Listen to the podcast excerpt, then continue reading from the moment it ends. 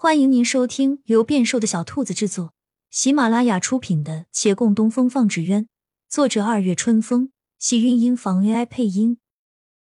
欢迎订阅，期待你的点评。第二百九十九集，李慕言有点头疼，他无论如何都不相信月兰会动手打他师傅。也觉得洛长青不是那种会长期忍受着屈辱不敢吭声的人，但赵大娘今日情绪十分激动，就是不依不饶。她现在想的已不是去弄清楚那二人是怎么回事了，而是要给赵大娘一个交代。但一个合理的交代，要么是证明他们没打架，要么是处罚动手的人。有牙印在，没打架不好证明，他又不想处罚，这就有点难办了。他抚着眉心，犹豫不决。月兰猜他所想，提出单独与他一谈。两人由二堂往后走向内阁的时候，赵大娘犹自在喊：“你可别想着威逼利诱李大人啊！”月兰要说的话很简单，就把前几天因陈二大爷的药导致他们的身份错乱一事跟他讲了下，告知那天对方是孟寻，家事的确打了，男人之间的打闹。自然不会怜香惜玉，他不怕李大人不相信，反正他也是陈二大爷那试验品之一。李慕言信了，但他还是很头疼。这话赵大娘不信啊？算了，他也是一片好心。他母女二人当时眼里看到的，的确是我对师傅动手了。您若为我开脱，怕是会叫他寒心。以后若见到真发生这样的事，他也不敢报官了，要不大人您就关我一阵儿吧。李慕言想了想，不必关一阵儿，今晚关上一夜就可以了。委屈你了。在赵大娘眼中，只要是坐大牢就已经很严重，至于坐多久，她对这个程度没什么概念。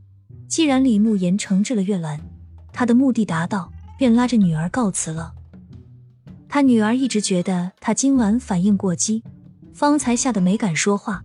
此时在路上忍不住问道：“你为什么那么生气啊？”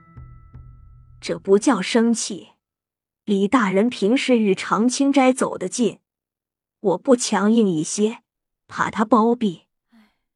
他望着女儿叹道：“我定要叫歹人得到惩罚，不是为我自己，是为你。”我怕哪一天，万一我不在了，而你也遇到这样的事儿，即便你不敢，也有人能像我这样为你出头。娘，你咒我啊？不是咒你，只是担心。换做任何一个母亲都会担心。世上有千千万万的姑娘啊。赵姑娘沉默了会儿，郑重道：“娘，我错了。”我之前不该阻止你来报官，不应该我来的。两人徐徐往家走去，没了赵大娘的县衙，陡然安静了许多。月兰随人往大牢走，后面像影子一样跟着个人。李慕言纳闷了：“洛姑娘，你跟着做什么？”洛长青理直气壮的回答道：“兰儿受伤了，我得进去照顾她。”受伤了，李大人望望月兰，没看出来啊。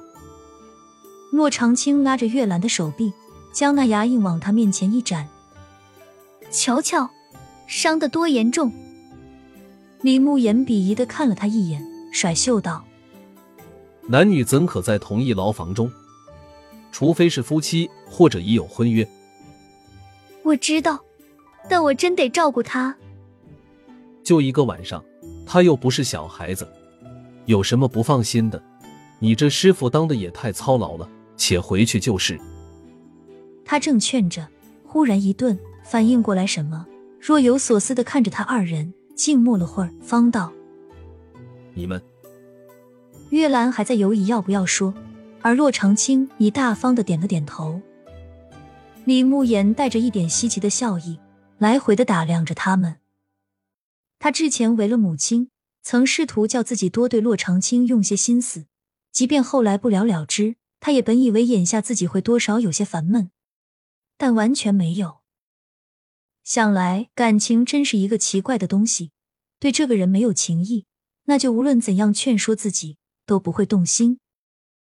他突然想起徐燕来，眉头还是皱了一下，但很快回到眼前，这两人如何走到一起，他不关心，率先想到那个难题：你们能够接受彼此的身份？